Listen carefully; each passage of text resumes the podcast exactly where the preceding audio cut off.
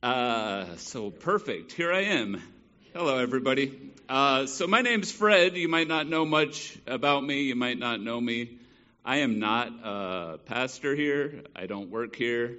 I am a city planner by trade, and I spend a lot of my time thinking about cities. So I like cities, but I also like the Word of God a whole lot. Um, and so I feel completely privileged here today to look at this beautiful book, right? We are looking at Second Timothy. Uh, and you can go ahead and open your Bibles to Second Timothy chapter 1.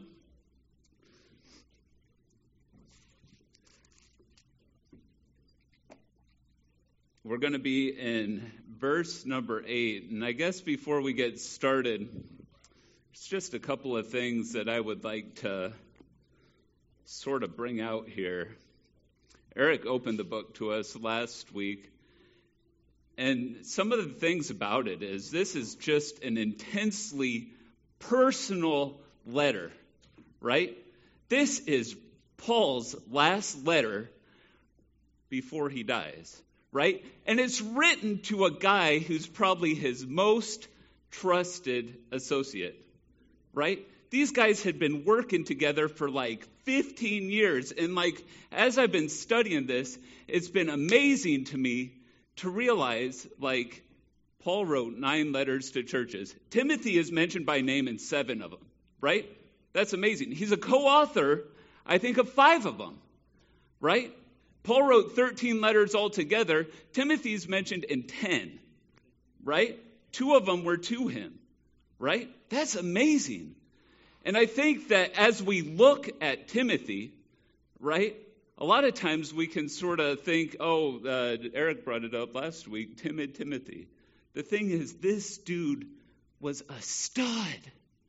And the amazing thing, too, was he had infirmities, right? He had infirmities, and yet he was used mightily by God. Right? They worked together for years. So, anyways, I guess I sort of bring that up because what we're reading is not just a book of the Bible, right? This is like a personal communication. It's beautiful, right? So let's look at it like that. Let's see it like that, right? That's my hope for today.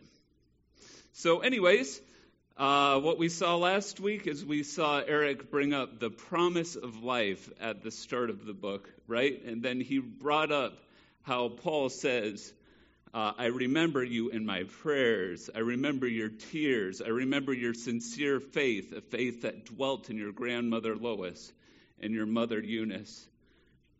And then he says, I remind you to fan into flame the gift of God which is in you through the laying on my hands. I am I, I remind you, fan into flame this spirit empowered ministry, right? So that's what we saw last week. Uh, and as we get into this week's study, we're going to really see two sets of exhortations, right? Uh, and boy, if I can. Oh, yeah. So, we'll see two sets of exhortations. One is, do not be ashamed, but share with me in suffering for the gospel, and keep the pattern of sound words. Guard the good deposit. And I think when we read this normally, that's like, Dude, that's what we focus on, right? We tend to go directly to the commands, right? Oh, yeah, okay. I'm going to do not be ashamed. I'm going to share, and we, we try and focus on the commands. But I think what we see here is those commands are rooted in something that's the gospel, right? Because of God's own purpose and grace, right? He says, I suffer, but I am not ashamed for I know God and I am convinced. And so, what I would like to focus on today is not on those two sets of commands. I would like to try and get at the root of what Paul was trying to show to Timothy, right? This. He has called us not according to our works. He saved us not according to uh, our works. He saved us because of his own purpose and grace. Right? So, what we're going to break this section into is essentially three parts. Do not be ashamed, but share with me in suffering for the gospel. Keep the pattern of sound words, guard the good deposit. And then at the end of the chapter, it's going to be uh, the ashamed and the unashamed. So let's go ahead and stand up, just read God's word together. 2 Timothy chapter 1, verse number 8. It says, Therefore, do not be ashamed of the testimony about our Lord, nor of me, his prisoner, but share in suffering for the gospel by the power of God, who has saved us and called us to a holy calling, not because of our works, but because of his own purpose and grace which he gave us in Christ Jesus before the ages began, and which has now been manifested through the appearing of our Savior, Christ Jesus, who abolished death and brought life and immortality to light through the gospel, for which I was appointed a preacher, an apostle, and teacher, which is why I suffer as I do, but I am not ashamed, for I know whom I have believed, and I am convinced that he is able to guard until that day what has been entrusted to me. Follow the pattern of sound words that you have heard from me in the faith and love that are in Christ Jesus. By the Holy Spirit who dwells within us, guard the good deposit entrusted to you. You are aware that all who are in Asia turned away from me, among who are Phygelus and Hermogenes. May the Lord grant mercy to the household of Onesiphorus for he often refreshed me and was not ashamed of my chains. But when he arrived in Rome, he searched for me earnestly and found me. May the Lord grant him mercy, or wait, may the Lord grant him to find mercy from the Lord on that day. And you know well all the service he rendered at Ephesus. So go ahead and sit down.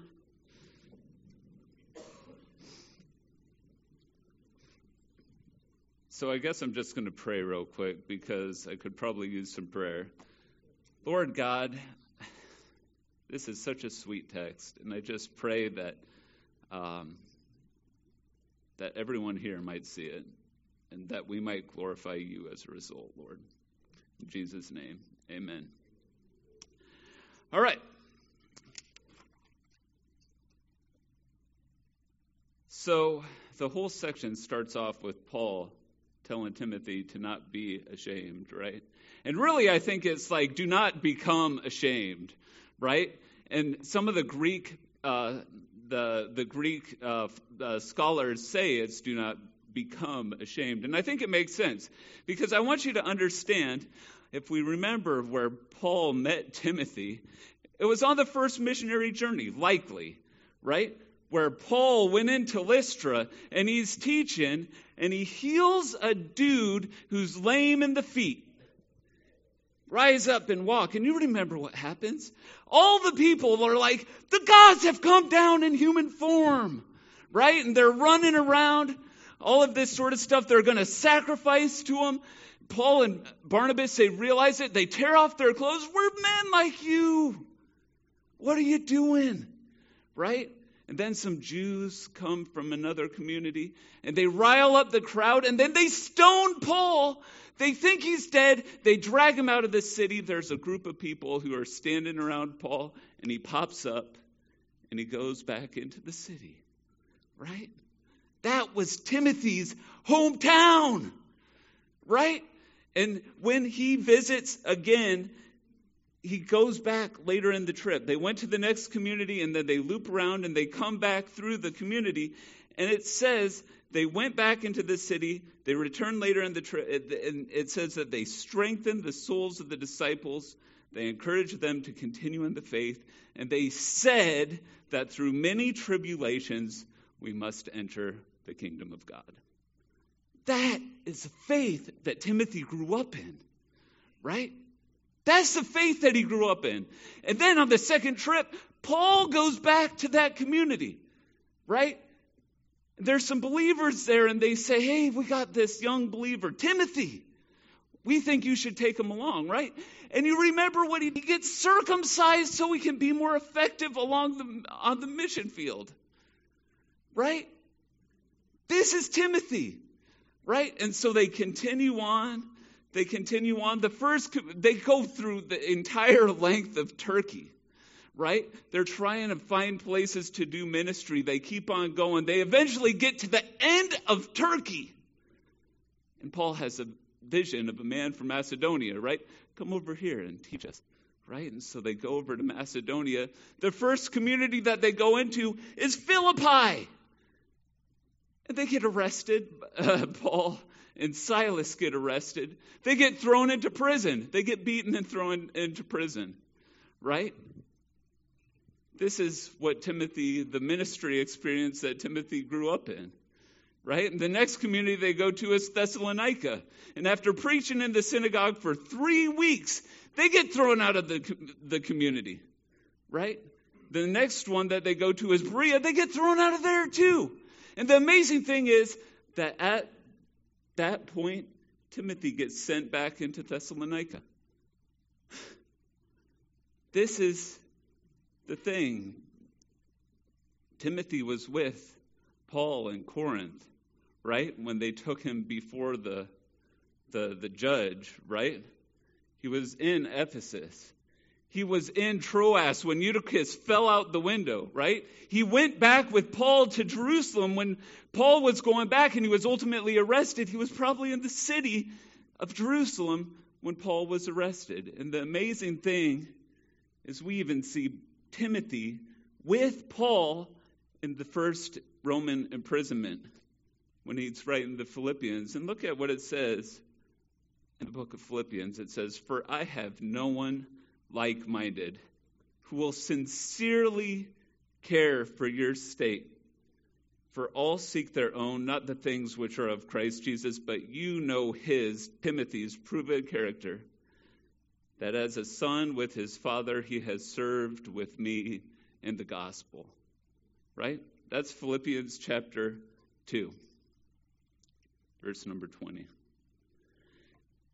Now, I bring this all up because in this hardship of over 15 years together almost, thousands of miles traveled, multiple imprisonments, Timothy had not been ashamed. And so when we see this, do not be ashamed, it's more like, dude, do not become ashamed, right?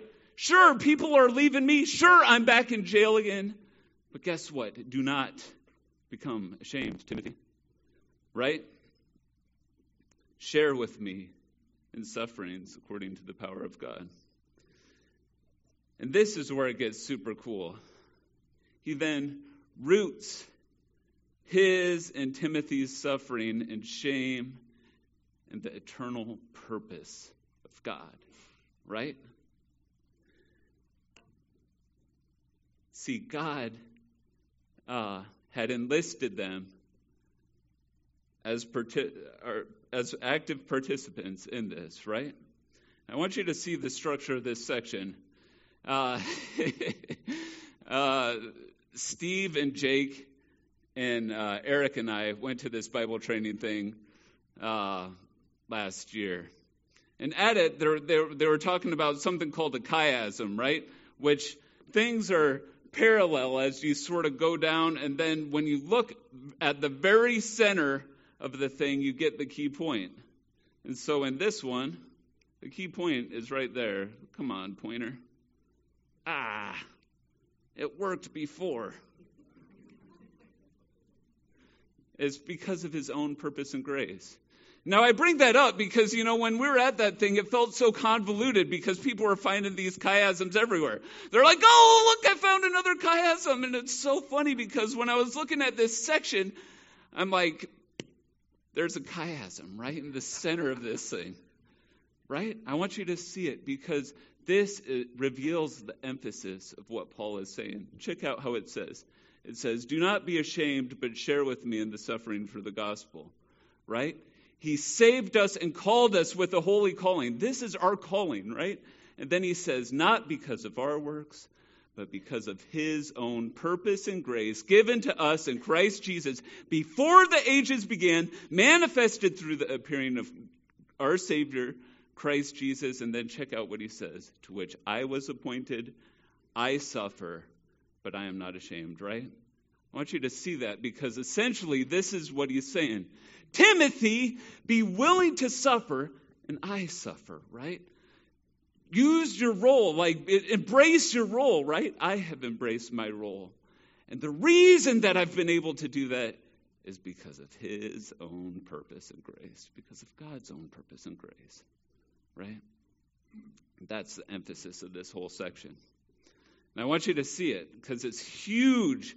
And so often I think that when we look at stuff like this, we focus on the commands.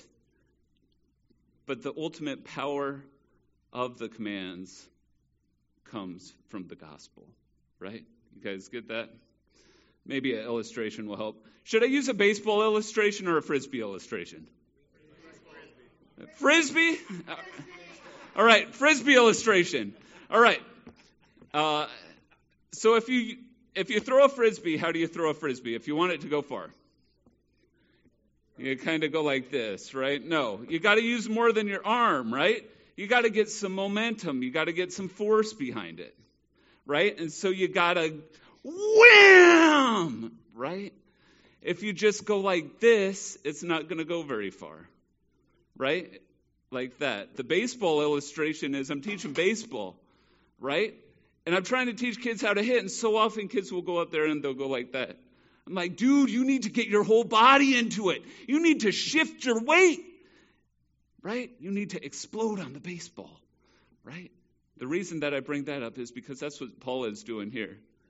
He's rooting these commands in the weight of the gospel, right? Right? You guys get that? That is like seriously what is supposed to drive why we're doing these things, right? It's the weight of the gospel. And I want you to see how amazing this is. Look at this, what Paul is saying here. He says, Dude, Timothy, your work and my work are rooted in the eternal plan of God. That plan was crafted before the ages began. Right? It's now been manifested through the appearing of our Savior, Jesus Christ, who abolished death and revealed to us how we might have abundant life forever. Right? Look at the weight and the force of what Paul is communicating here. He says it's been given to us in Christ before the ages began, manifested through the appearing of our Savior Christ Jesus, who abolished death, who brought to no effect death, and he revealed life and immortality. Right? See, the amazing thing is when we look at that, I was just re- te- recently teaching Ephesians uh, right at the start. And it says that he chose us in him before the foundation of the world. Right? And just made me think, oh my goodness. It just, and I meditated on that for a long time, and you sort of get thinking about it, and you're like, oh my goodness, if he chose me in Christ before the foundation of the world, then he knew I would sin. He knew I would rebel from before he even created the world. And it sort of forced me to ask the question then, why did he create? Right? If he knew that I would sin and I would rebel. And the answer that I came to is because he wanted to be with me. right? It just shifts the whole emphasis of creation. It's not like somehow that we caused the ball to be fumbled. No, he had this in mind forever from before the ages began, right? And then what Paul is saying is, dude, he's manifested it now. He revealed it. He brought it to light through the appearing of Jesus, right? Who brought, who abolished death and brought life and immortality to light. Now, I'll just say,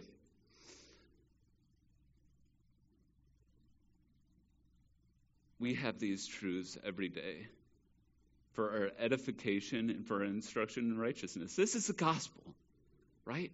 This is the gospel that God cares so much for us that He not only created us, He intervened in our mess to redeem us, to recreate us, right?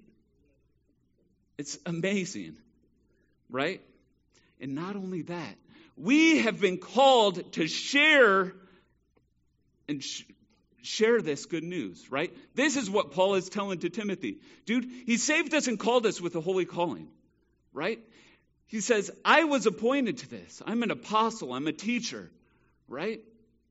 We too have that role. So, my questions for you are to what degree do we see our lives rooted in the purpose and grace of God? To us Christians, to what degree do we see our lives as rooted in the purpose and grace of God? And to what degree have our roles in life and our conduct grown out of this purpose, out of His purpose, right? How about uh, this question? To what degree does the purpose and grace of God influence our job choices, how we do our work, who we talk to? Do we talk to sinners? Right? Do we talk to people different than us? Right? Jesus did. Right? He came to save, right? Are we doing the work to, to, to save? Right? I'll just say if we are rooted in Christ and the truth that God worked in ages past to save us from our sin and certain death, it should fundamentally cause a realignment of our lives. Right? I'll just ask the question for any non Christians in the room What have you rooted your lives upon? Right? We see Paul in prison, near death, rejoicing in life. Right? rejoicing in life. We see him rejoicing in the plan of God, even though he is his prisoner. Right? And I'll just say, non Christian, what have you rooted your life upon? What are you willing to suffer and die for? I just bring it up because, man, I wasn't always a Christian. And that question right there was what drove me. Like, I just, there was nothing that I was willing to die for. Not family, not country, not my job, not any sort of ideology. It just gnawed at me. What would I be willing to be bold about?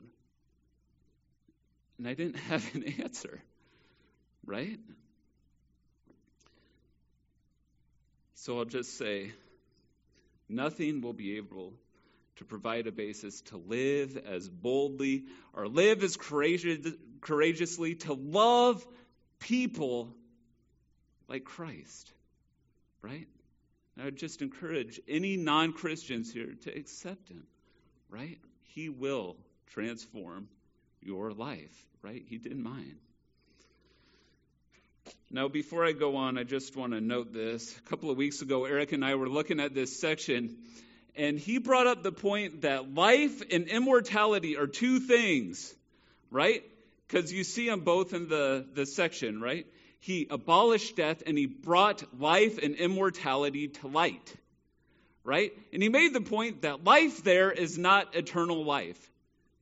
and I so appreciate that because, you know, so often we look at life and we think eternal life, right? And I just want to say it doesn't make sense if it's eternal life. The word there is zoe, which means full life. It means life. It means life. And I just think it's so beautiful because Jesus did not just come to give us eternal life, He came to give us abundant life. He came to give us full life, good life, right? And I just love that. He came to give us life abundantly and immortality. right? So it's sweet. So, anyways, continuing on, he says, Timothy, don't be ashamed, but join me in suffering. I suffer, but I am not ashamed. And then he transitions out of this chiasm here. He says, For I know whom I have believed, and I am convinced that he is able to guard until that day what has been entrusted me. He encourages them. He says, Follow the pattern of sound words that you have heard from me, and faith and love that are in, Jesus, in Christ Jesus by the Holy Spirit who dwells within us. Guard the good deposit entrusted to you. Now, seriously, of all the lines in this passage, this is the one that gets me. I just love this line. He says, I know whom I have believed and am convinced that he is able to guard until that day what has been entrusted to me. See, Paul is saying, dude, though he's in chains, though his life is about to be poured out as a drink offering, he's like, I know whom I have believed. I know him, right? It's not book knowledge, right? It's not book knowledge. He's not like, dude, I read some books about Jesus. I know him. Give me a test. No. This is personal knowledge of Jesus. Dude, I know whom I have believed.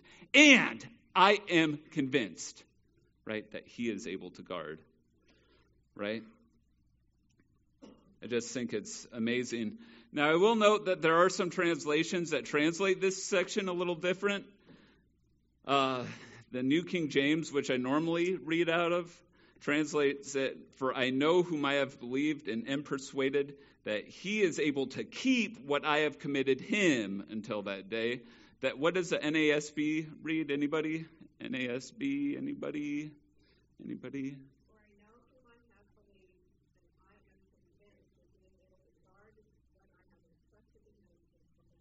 Right. And so the ESV translates it I know whom I have believed and am convinced that he is able to guard what he committed me. Now, okay, uh, what does all that mean?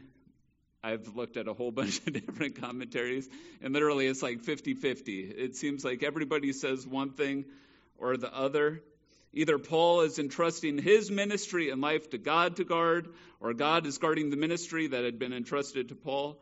And after looking at the section at a whole bunch, ultimately I don't really think that it matters a whole ton, because either way, God is the one that's guarding, right?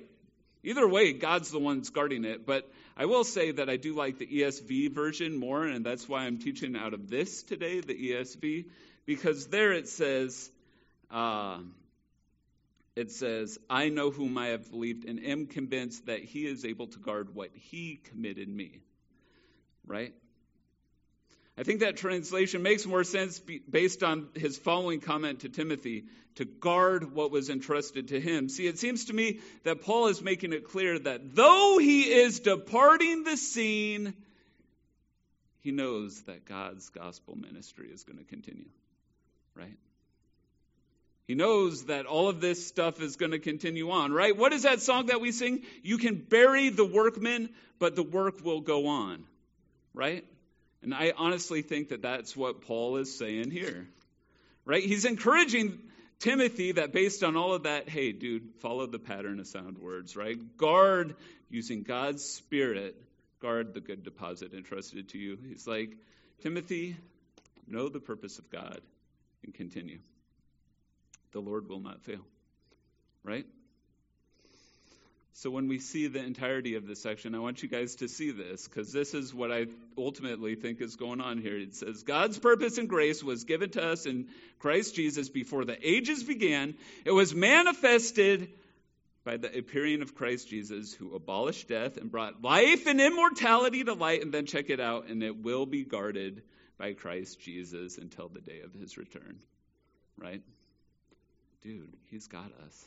The Lord's purposes are not going to fail, right? They're just not. Nothing will foil that purpose.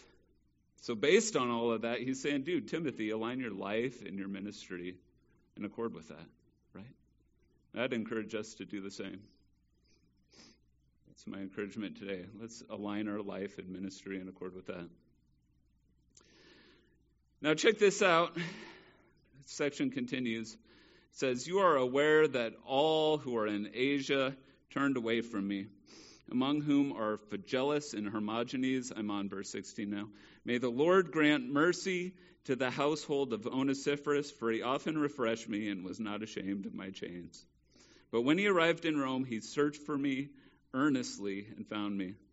May the Lord grant him to find mercy from the Lord on that day, and you know well all the service he rendered at Ephesus. So, in this section, we see two groups of people, right? We see the, uh, the folks from Asia, uh, which was like Turkey, who turned away. And we see Onesiphorus, right? We see those who are ashamed of Paul's imprisonment and the one who wasn't. And in these two illustrations, we see what a ashamed life an unashamed life looks like, right? All those in Asia turned away when the going got tough, right? And Onesiphorus did not, right? He went toward danger rather than going away, right? I just want you to note that, like, I tried to find out how far Ephesus is from Rome. It's like 800 plus miles. Seriously, dude. And the, the incredible thing is, too, that Paul was probably there not as some just general prisoner. He was probably a political prisoner at that point, right?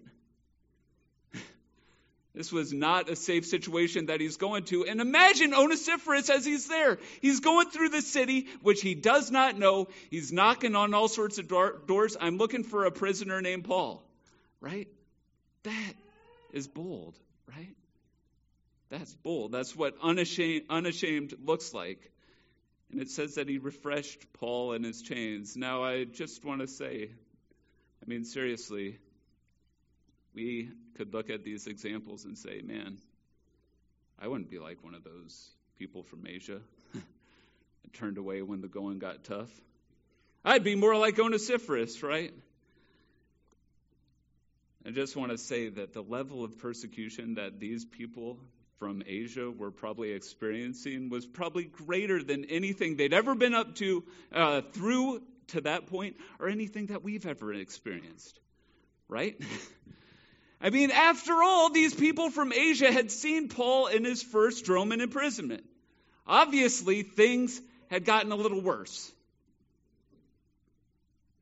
And so when we seriously look at it, we're seriously honest with ourselves, we might be similarly tempted to turn away when the going gets tough, right? If we're truly honest, sometimes in basic conversations, we even don't hold the truth as tightly as we should, right? I mean, how comfortable does anyone feel telling somebody that they're a sinner? How many, how comfortable does anybody feel to say, hey, you know what? Uh, God has called everyone everywhere to repent. right? Sometimes we just don't hold the truth as tightly as we should. How comfortable are we telling somebody that one day God will come to judge the living and the dead? Right?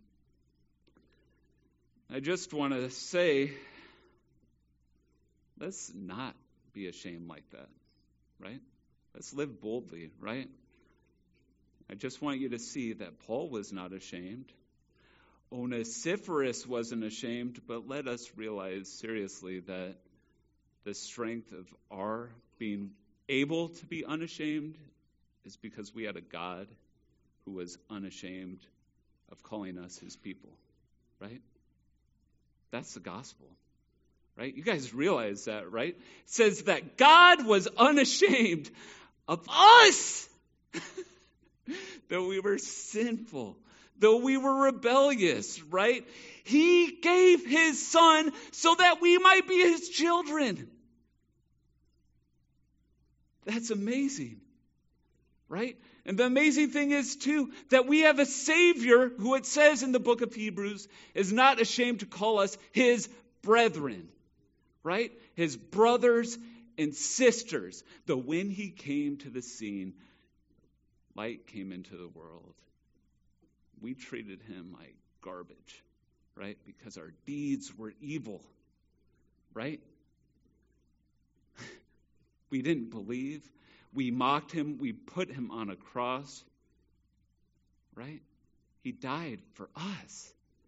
Right? He was not ashamed to call us brothers and sisters. He endured the shame of the cross, carrying our sins, so that we might live unashamed before God and man. He tasted death so we wouldn't have to. He gave his life so that we might have life. Right? So let's not be ashamed because God was not ashamed of us. Let's not be ashamed because it's been the plan of God from before the ages began to save, right? And we have been called to be part of this good news. So seriously, let's embrace it, right? Let's embrace what we've been given. Let's rejoice in the truth that, as the book of Hebrews says, let's lay aside every weight and the sin which clings so closely. Let's run with endurance the race that is set before us, looking unto Jesus, the founder and perfecter of our faith, who for the joy that was set before him endured the cross, despising the shame, and is seated at the right hand of the throne of God. So the band can come up. And I'll just say, seriously, in conclusion, let's root ourselves in these fundamental truths of God's purpose and grace, about His working in the past and His ability to guard even now. Let's not be ashamed, but let's share in suffering, right? Let's hold fast to the pattern of sound words that we've been taught, right? Let's, by the Holy Spirit, guard the good, the good deposit entrusted to each one of us. But let's always remember that the base of the basis of that work, the strength is not in our work, it's not in our effort. We're not swinging with our arms. We're using the entire power of God behind us, right? Let's remember that. The root by which we get these strengths lies in the purpose and grace of God, right? Which was given to us long ago. So let us live faithfully, reminding ourselves of these truths that we might live in accord with that purpose by His grace and for His glory. So for the benediction, it says, Therefore, do not be ashamed of the testimony about our Lord, nor of me as prisoner, but share in suffering for the gospel by the power of God, who saved us and called us to a holy calling not because of our works, but because of his own purpose and grace, which he gave us in Christ Jesus before the ages began, and which now has been manifested through the appearing of our Savior, Christ Jesus, who abolished death and brought life and immortality to light through the gospel, for which I was appointed a preacher and an apostle and a teacher which is why I suffer as I do. But I am not ashamed, for I know whom I have believed and am convinced that he is able to guard until that day what has been entrusted to me. So, uh, I guess Creekside, go this week. Let's be bold for the gospel. Let's always remember what we've been given, right? What precious truths that have saved us, right? Let's go be bold about it, right? In Jesus' name, amen.